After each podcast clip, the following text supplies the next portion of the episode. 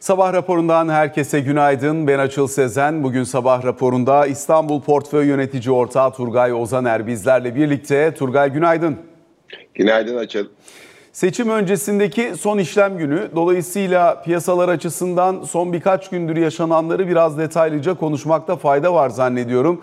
Dün itibariyle yaşanan gelişmeler dikkate değerdi. İlk etapta sabah saatlerinden itibaren Muharrem İnce'nin adaylıktan çekilebileceğine dair açıklamalarla ya da beklentilerle beraber önce CDS tarafında ciddi bir aşağı yönlü hareket, daha sonrasında belli başlı hisselerden başlayan bir yukarı yönlü ivme, Adaylıktan çekildiğinin açıklanmasının ardındansa özellikle bankacılık endeksinde tavana giden bir yapı.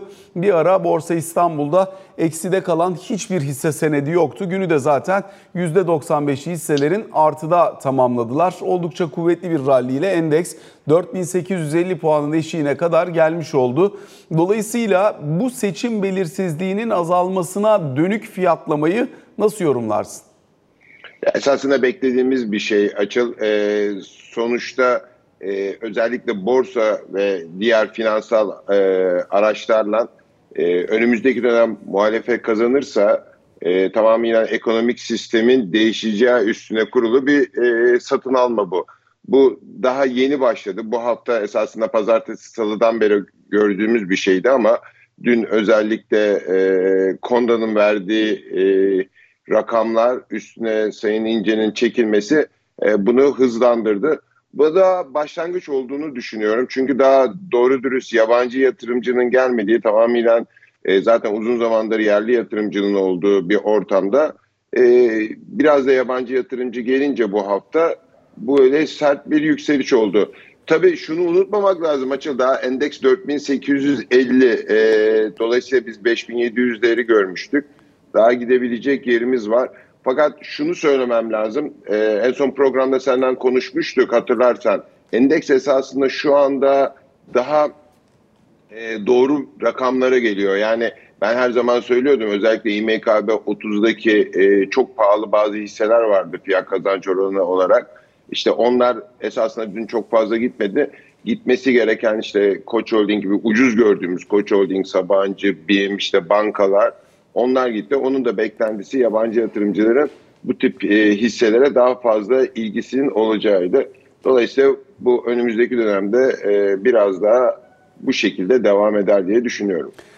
Şimdi tabii seçim öncesindeki son gün olduğu için piyasanın vereceği reaksiyon da önemli. Ee, burada yatırımcıların önemli bir kısmı e, bu dünkü gelişmeleri e, fiyatlamalarının içerisinde belli ölçüde dahil etmeye başladı. Sen diyorsun ki bundan sonra daha devamı da gelebilir.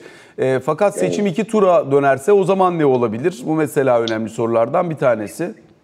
Ben bana bu soru çok geliyor. Ee, bunu da şöyle e, özetliyorum. Yani şöyle cevap veriyorum.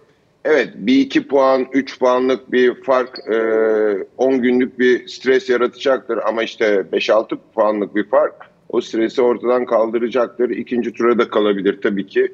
E, gayet normal bu.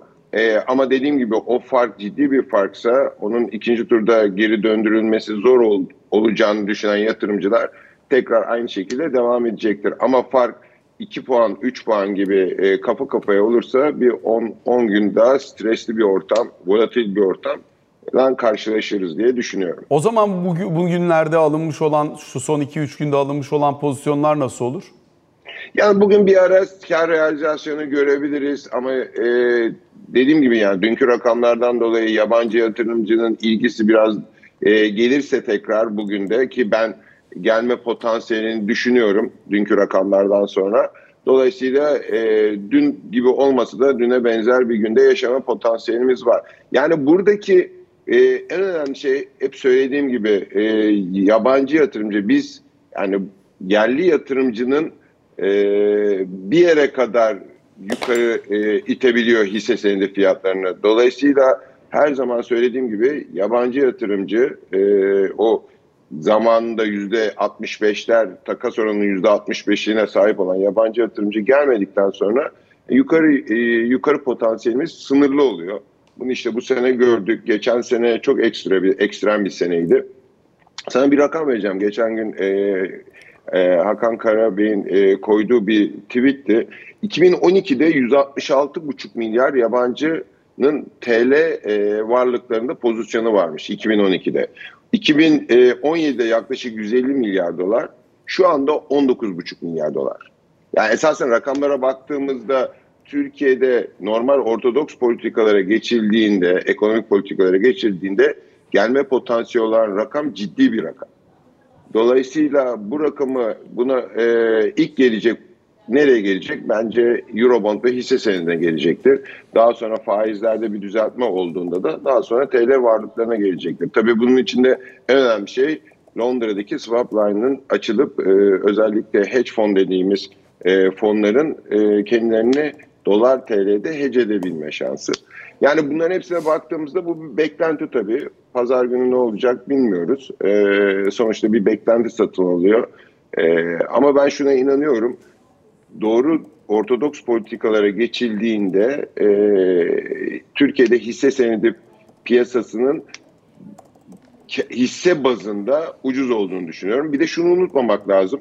Şu anda evet 19.55 görünüyor Merkez Bankası kuru ama bugün bankaya gittiğinizde 22'den 21.70, 21.80, 22'den e, dolar TL'ye alabiliyorsunuz. Esasında burada bir %10'luk devalüasyon görüyorsunuz.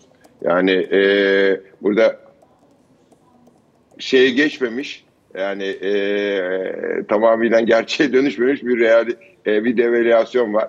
Yani ben özellikle pazartesiden itibaren %10'luk bir %20'lik de veya önümüzdeki hafta bir devalüasyon bekliyorum. %10'luk %20'lik. Şimdi onu katı, katınca dolar bazında bu sefer iyice endeks e, ucuz bir hale geliyor. Yani 2 dolarlar seviyesine Bir şey geliyor sorabilir ki, miyim? 2 dolar Tabii ki. derken aldığın dolar kuru nedir? ben 22 üstü alıyorum. 20 22 lira alıyorum.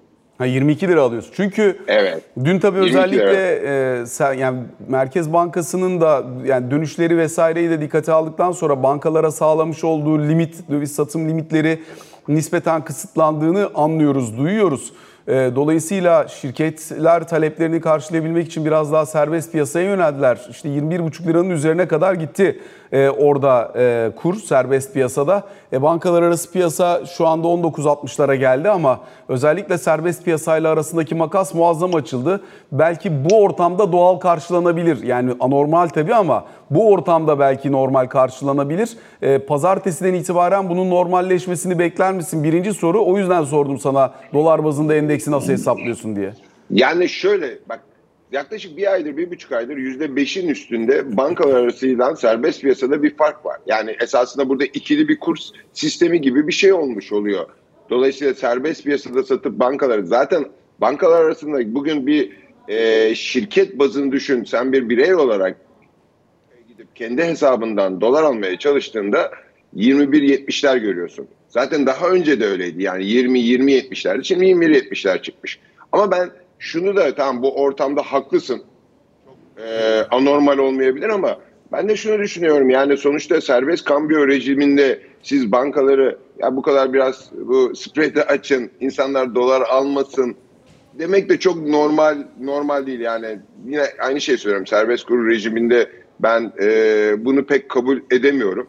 Yani bu zamanında da ben gerçekten hayatımda hiç böyle bir şey görmedim. Bankalarda bankaya gittiğinizde alış satış kuru işte e, online yapıyorsunuz işlemini. %11'lik gibi bir farkı hayatımda görmedim. Dolayısıyla ben de şuradan şunu çıkarıyorum.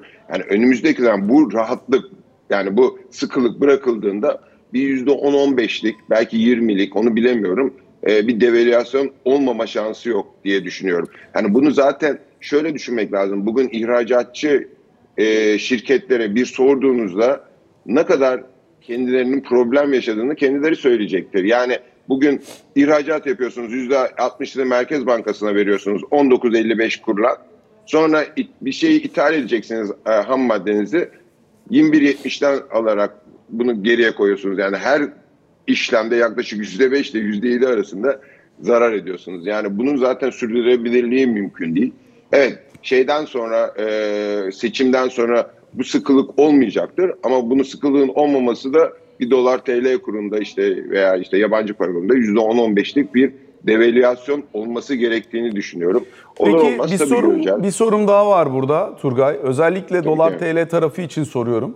E, Sonuçta mevcut sistem dövizdeki fon akımını kontrol etmek, içeriden dışarıya döviz çıkışını engellemek, içeride de döviz alımlarını e, caydırıcı bir e, sistem kurmak üzerine oluşturuldu.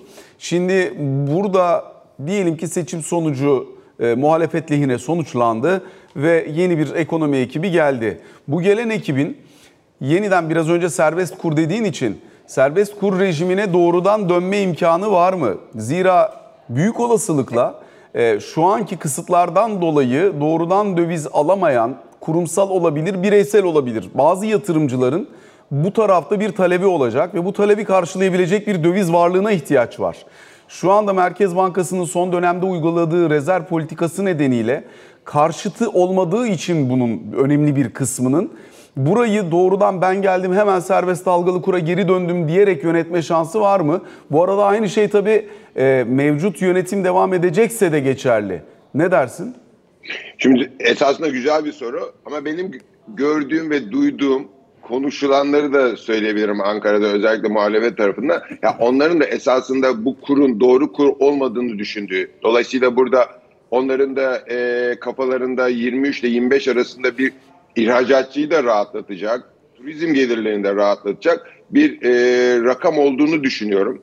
E, fakat tabii burada overshoot dediğimiz e, bu serbest bırakıldığında ciddi bir şekilde bu 27'de 28'lere de gitme potansiyeli var. Dediğin gibi sonuçta çok uzun süredir bastırılmış bir talep var.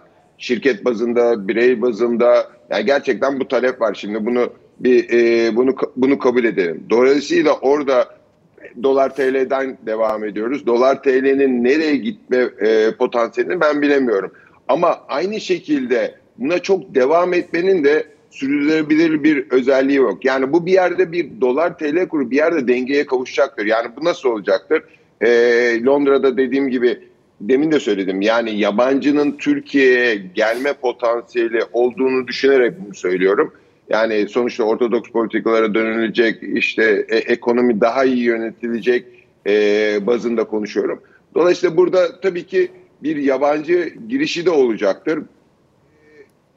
Güven sağlarlarsa kısa vadede belki olmasa da orta vadede o dolarizasyon yavaş yavaş e, kaybolacaktır. Tabii buradaki en önemli sorun KKM. Ya onlar da söyledi zaten. KKM'ye KKM... geçmeden bir sorum daha var Turgay. Tabii Senin ki. söylediklerinin üzerine geldiği için arayı açmadan sorayım istiyorum. Tabii. Özellikle bir faiz artırımı olacaksa faiz artırımının döviz talebini kısıcı özelliği mevcut TL getirisinin çok üzerine bir çıkış gerçekleştiğinde olur.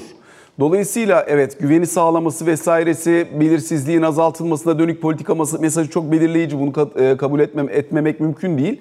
Fakat bir tarafıyla da zaten şu an itibariyle Merkez Bankası'nın politika faizi olarak ne uyguladığından bağımsız şekilde 30 ile 32 arasında TL getirisi var. Dolayısıyla Doğru. siz faizi eğer götürüp 50'ye koymayacaksanız mesela enflasyonun değmeyeceği yer burası deyip oraya koymayacaksanız de facto olarak bulunduğu TL getirisini Merkez Bankası kaynağında oradan vererek oluşturmuş olacaksın. Yani ekstra bir TL'ye değer kazandırıcı bir faiz artırımı süreci olmayabilir. Eğer ekonomiyi kızaklayacak, çok sert fren yaptıracak bir ekonomi yönetimi anlayışı olmayacaksa. 10 ay sonra da yerel seçim var. Dolayısıyla acaba ben geldim Merkez Bankası faizini şu anki piyasa faizi noktasına getirdim mesajı o güven sinyalini vermesinin ötesinde TL yatırımı cazip hale getirici ekstra bir etki yaratacak mı? Döviz talebini kısıcı ekstra bir etki yaratacak mı? Bu bence önemli bir soru ne dersin? Doğru. Zaten o rakam şimdi burada iki türlü bakalım. Bir kere hani geldim ben biraz atıyorum 40 yaptım 50 yaptım böyle öyle bir şey olacağını da düşünmüyorum. Şu andaki ekonomik e, koşullarda faizi çok sert arttırmak ekonomiye dediğin gibi böyle e, çok ani bir fren yaptırmak e, demek onu da yapmak istediklerini çok düşünmüyorum. Bu çok ince bir çizgi ve kolay değil. Zaten ben şuna çok inanıyorum. Evet şimdi sistem değişti, ekonomi yönetimi değişti. Tamam bir güven geldi ama sonuçta verilen olan bir hasar var.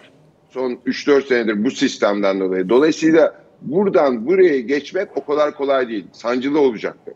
Dolayısıyla bu senin dediğin doğru. O faizi faiz yapmaları lazım. 25-30 belki ilk etapta. E zaten dediğim gibi bugün mevduatta %35'ler, %33'ler, 35'ler var. Zaten ama bunu bir yıllık enflasyonu %25 olarak kabul edersen, %25, %30 olarak kabul edersen %33'lük, %35'lik TL getirisi uzun zamandır ilk defa bir reel getiriye yol açacaktır. Dolayısıyla evet bireyselde dolar talebinin yabancı para birimi talebinin azalacağını düşünüyorum. Ama kurumsal olarak bunu söyleyemem. Sonuçta ithalat, ihracat e, dengesinin nasıl olacağı, belki yaz dönemi olduğu için en azından belki bir rahatlama olabilir.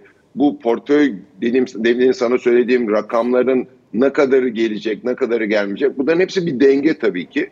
Ama şuna inanıyorum. Belki ilk bir ay böyle bir pembe tablo yaşayabiliriz ama bir aydan sonra tabii ki bu senin söylediklerin, bu denge unsuru, faizler, dolar talebi, yabancı girdisi, ihracat, ithalat e, bunlar çok kolay olmayacaktır düşünüyor, e, diye düşünüyorum. Tabii burada en önemli konu şu, Merkez Bankası'nın gerekli rezervi yok. Ciddi bir e, eksi rezervi var. Yani bence yeni gelen ekonomi yönetiminin en önemli e, sorunlarından biri bu rezervi en kısa zamanda nasıl eksiden artıya geçirmek olması lazım. Dolayısıyla o faiz çok enteresan bir rakam olacak. Yani ben de merak ediyorum. Ne olması gerektiğini bana sorarsan ben de bilmiyorum. Ama insanlara bir şekilde TL'ye geçmesi için e, cazip bir rakamın verilmesi gerektiğini de düşünüyorum. Şimdi özellikle mevduat faizinin olduğu yere yakın bir noktaya faiz gelecekse diyelim ki muhalefet kazandı ve böyle bir senaryo gerçekleşti. O zaman ister istemez hani piyasa açısından e, birçok farklı soruda gündeme gelecek. Eğer öyleyse yani e, çok ekstra bir e, getiri sunulmayacaksa o zaman mevcut sistemdeki kur kontrol mekanizmalarının bir bölümüyle devam etmek gerekecek diye anlıyorum. Doğru mu? Doğru. Yani bir, bir süre en azından. E, tabii ki. Yani şimdi bunu bir anda kontağı kapatamazsınız. Yani sonuçta bu bir süre veya çok 210'dan giderken bir anda frene basarsanız araba takla atar. Dolayısıyla o 210'dan 30'lara, 40'lara, 50'lere veya işte 90'lara e, düşmeniz için sana katılıyorum. Sonuçta bunu adım adım yapmaları gerekiyor. Bu, bu tamamıyla ben e, piyasaların tabii ekonomi ayrı bir makroekonomi ayrı bir konu ama finansal piyasalar açısından güven faktörü ve psikolojinin çok önemli olduğunu düşünüyorum. Dolayısıyla o güveni ve psikolojiyi, olumlu psikolojiyi siz yatırımcıya verirsiniz, yerli veya yabancı. Orada bir olmasa da e, bir değişim olur. Ama buradaki en önemli konu güven ve insanlara o pozitif psikolojiyi vermek olması gerekir. Yani e, onu da çok iyi bir kadroları var. Yani gerçekten muhalefetin şimdi bunu kabul edelim. Çok çok iyi bir ekonomi kadrosu var. E, bayağı iyi isimler var. Ve dolayısıyla onu yapabileceklerini özellikle e, yabancı yatırımcı açısından yapabileceklerini düşünüyorum. Yani onların da kafasındaki rakamları 3 aşağı 5 yukarı biliyorum. Yani bu sene ve bir dahaki sene gidecek yabancı yatırımcı rakamları var yaklaşık bu 100 milyar dolar üstü bir rakam. E, dolayısıyla bu rakamı geldiğinde zaten siz o dengeyi göreceksiniz. Ama işte KKM'ye geleceğim şimdi. KKM'yi de bugün hani ben bir daha yapmayacağım diyemezsiniz. O kadar ciddi bir para var. 100 milyar doların üstünde bir para oluştu. Özellikle son bir ay, bir buçuk aydır o faizleri de tamamen serbest bırakınca e, acayip bir rakam oluştu orada. Onu da bir anda kontağı kapatmanız mümkün değil. Belki sene sonuna kadar devam edecek bu. Ama bir şekilde yani bu işin bir yerde bir dengeye oturması, normalizasyona e, geçmesi gerekiyor. Eğer muhalefet kaybeder, iktidar yoluna devam ederse o zaman fiyatlamalar, o zaman para politikasında şu an durduğumuz yerde herhangi bir farklılaşma bekler misin? Nerelerinin optimize edilmesi, nerelerinin ayarlanması gerekir ya da mümkündür? Yani şöyle Sayın Nebati dün veya evvelsi gün kesinlikle faiz arttırımı olmayacak dedi. Bence aynı şekilde devam edecekler. İşte aynı şekilde devam ettikleri sürece de yani bu anortodoks politikaların her zaman söylediğim bir şey var. Yani bunu gerçekten sürdürebilirliği mümkün değil. Yani işte bugün Merkez Bankası'nın rezervlerini görüyorsunuz. Ee, bu dolar TL'nin baskılanmasının mümkün değil. Yani Türkiye öyle bir ülke değil. Dolayısıyla öyle bir e, altyapısı yok. E, dolayısıyla yani daha sıkı sermaye kontrolü bugün olan yumuşak sermaye kontrolü belki daha sıkı, sıkılaşacaktır.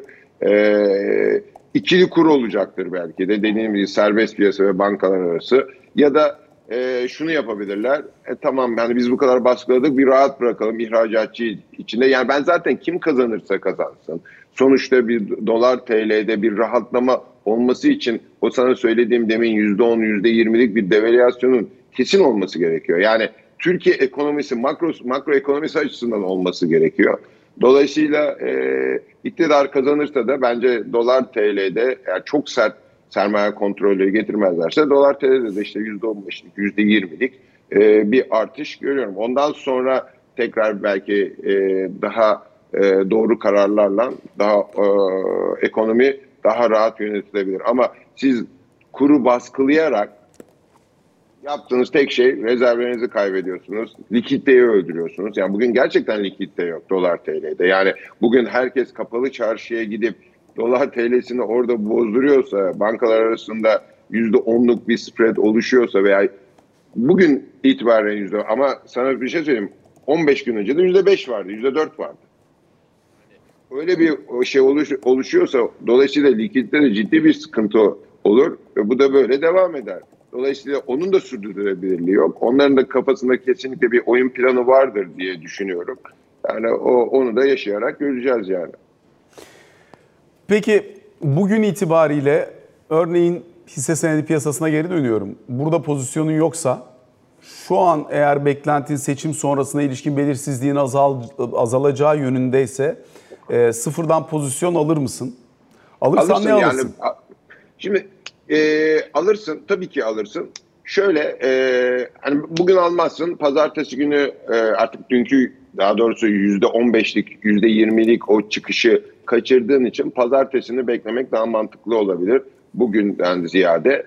Yani ben her zaman söylüyorum biz hani e, bu değişimde e, yabancının geleceğini öngörerek daha önce sattığı ve satıp gittiği hisseleri daha çok ön plana çıkıyoruz. Bunlardan bankalar, işte Koç Holding, Sabancı Holding, BİM, işte Tüpraş, e, Anadolu Efes, Coca-Cola yani İMKB 30'un daha önce o demin sana söylediğim 2018'den itibaren 17'den 18'den itibaren başlayıp yabancının tamamen satıp Türkiye'den çekildiği e, hisselere bir kısmının geri döneceğini ve bu kısmı, bu hisselerin bu hisseler bir de yani pahalı hisseler değil. Hep ucuz kaldılar yabancı çünkü arz ve talepte yabancı e, buralarda çok ciddi pozisyon azalttığı için onlarda hep bir baskı vardı.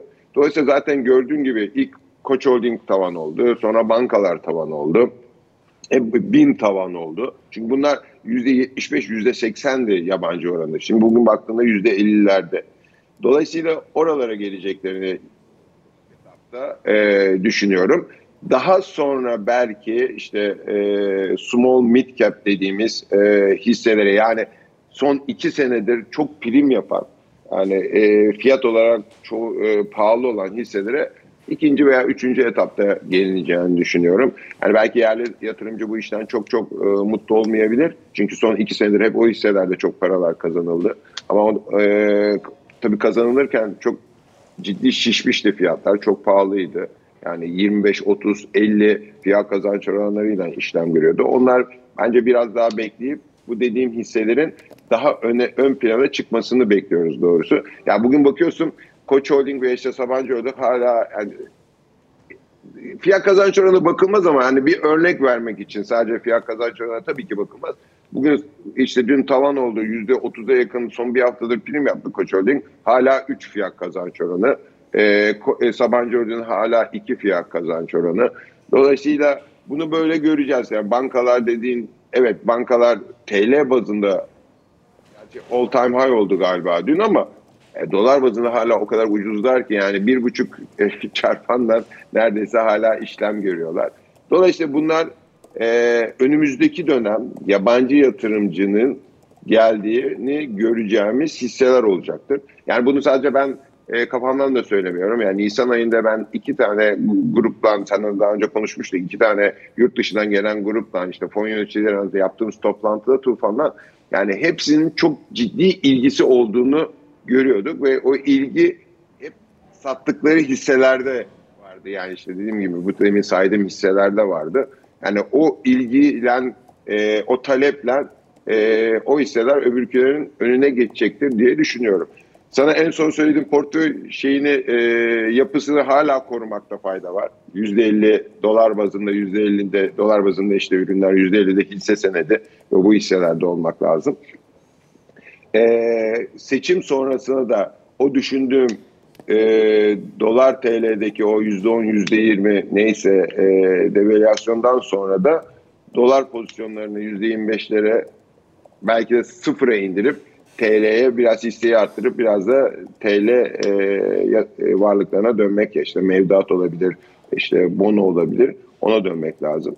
Eurobondların ciddi prim yapma potansiyelini görüyorum. CDS'lerin düşmesiyle birlikte. CDS'leri yani muhalefet kazanırsa CDS'lerin çok hızlı bir şekilde 350 300-350'lere gelme yani 400'ün altına gelecektir de 300-350'lere gelme potansiyelini görüyorum. Dolayısıyla Eurobond fiyatlamalarında da olumlu etkileyecektir. Yani dediğim gibi şu anda e, resim böyle ama tabii pazartesi günü ne olur ne biter onu bilemiyoruz. E, ama bir beklenti e, dün gördüğümüz gibi yani bugün ne olur tabii bilmiyorum. Çok bugün de volatil olacak olacağını düşünüyorum ama son bir haftada gördüğüm yani muhalefetin kazanmasını e, piyasanın satın aldığını görüyorum. Turgay Özener çok teşekkür ediyoruz. Bu sabah yayınımıza katıldığın, sorularımızı yanıtladığın için kısa bir araya gideceğiz şimdi. Sonrasında Ali Can Türkoğlu ile birlikte karşınızda olacağız.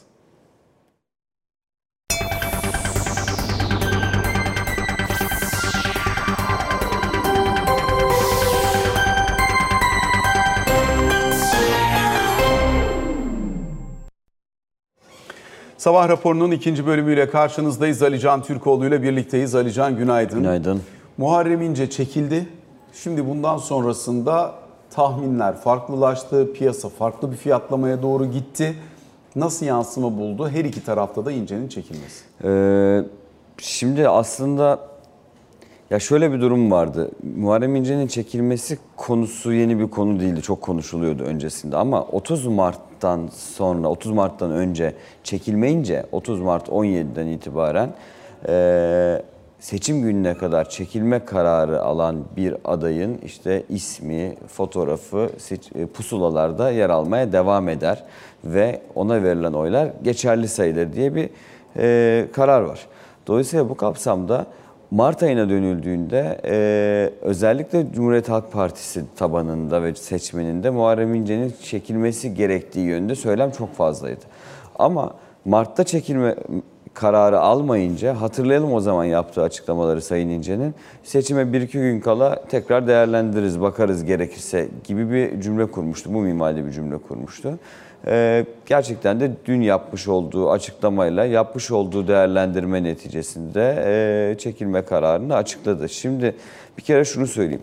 Ee, tekrarlıyorum dünden itibaren ama tam açmayınca da yanlış anlaşılmalara da mahal veriyor. Çünkü dün mesela senin yayın sırasında şöyle de demiştim. Bir şey fark etmeyecek e, Muharrem İnce'ye atılan oylar bu noktadan sonra. Bunu kişiyi kastederek söylemiştim ama aslında şöyle bir fark var. Onu açmak gerekiyor anladığım kadarıyla. E, Muharrem İnce'nin ismi pusulada yer alacak. Dolayısıyla kendisine halen oy atılabilecek. Oy atmanın şöyle bir anlamı yok. Seçimde artık yer almadığı için herhangi bir anlamı yok kastettim. Ama oyların geçerli sayılmasının şöyle bir anlamı var aslında. Oylar geçerli sayıldığı için ve Yüzdesel Cumhurbaşkanı zaten. tabii Cumhurbaşkanı seçilmek için e, ilk turda seçilmek için %50'nin üzerine çıkmak için e, %50'nin üzerine çıkmak için gerekli oy sayısı artıyor o zaman. Böyle bir e, matematiksel özelliği var ve devam ediyor. Bu kapsamda hem yurt dışında şu ana kadar Muharrem İnce'ye atılan oylar ki Ankara'ya geldiler ve kapalı odaya koyulmuş vaziyette şu anda o oylar. Hem de bundan sonra her ne kadar kendisi artık aday değilim dese bile kendisine oy verecek seçmen var mı Bir şey bilmem ama sorabilir o oylar Res- dahil edilir. Resmi olarak çekilse dahi yani Yüksek Seçim Kurulu'na başvuru yapıp ben artık aday değilim Dese, dese, dahi, dahi. mi geçerli bu? dese dahi geçerli bu.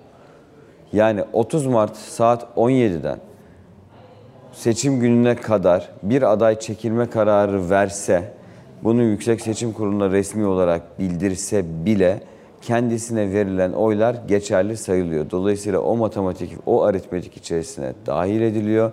Birleştirme tutanaklarında e, Muharrem İnce'ye verilen oy diye yer alacak mesela. Şimdi pazar günü bir seçmen çekilme kararı açıklamış olmasına rağmen hala gidip oyunu Muharrem İnce'ye verirse o oy resmen ona verilmiş sayılıyor. Birleştirme tutanağında onun adına yer alıyor. Dolayısıyla bir diğer adayın Cumhurbaşkanı seçilmek, %50'nin üzerine çıkmak için alması gereken e, oy daha fazla bir oy olması gerekiyor bu kapsamda. Onu söylemek lazım. Hani geçerli olması ne anlama geliyor sorusuna cevap olsun diye bunu söylüyorum. Dolayısıyla şimdi şu tartışma baş... Bir kere Muharrem İnce'nin çekilme kararından sonra dün Sinan Oğan da mı çekilecek? E, mitinglerini iptal etti, Ankara'ya dönüyor gibi bir e, durum oluşmuştu. Evet mitingler iptal edildi ama dün Sayın Oğan'dan gelen açıklamalarda da vardı. Hem ondan hem Zafer Partisi Genel Başkanı Ümit Özdağ'dan e, herhangi bir provokasyon olmaması için mitinglerin iptal edildiği ve kendisinin yarışa devam ettiği, seçim aday, adaylığa e, sürdürdüğü yönündeki açıklamaları bizzat dün akşam zaten kendisi Habertürk ekranlarında tekrarladı. Dolayısıyla e, 14 Mayıs Pazar günü Pusula'da 4 aday ama fiilen 3 adayla bir seçime gidilecek aslında. Şimdi Muharrem İnce'nin oyları hangi e, adaya yansır, kendisine verilecek oyların e, hangi tarafa gideceği ve bunun seçimi nasıl etkileyeceğini göreceğiz. Ama e, siyasetten bir kere Sayın İnce ile ilgili çıkan bir takım iddialar, görüntülerle ilgili olarak sert tepki olduğunu görüyoruz bir kere. Ki zaten savcılıkta soruşturma başlatmış dün öğrendiğimiz kadarıyla. Bu kapsamda dün bütün adayların bu kararla ilgili yapmış olduğu açıklamalar vardı.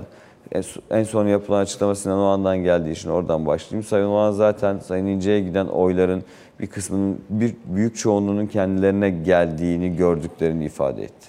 Sayın Kılıçdaroğlu'ndan e, Sayın İnce bir kez daha dargınlıklar, kırgınlıklar bir e, kenara bırakılsın. Sofraya siz de gelin, buyurun lütfen gelin yönünde bir davet geldi. Sayın Erdoğan'dan kendisinin e, çekilmesine üzüldüm.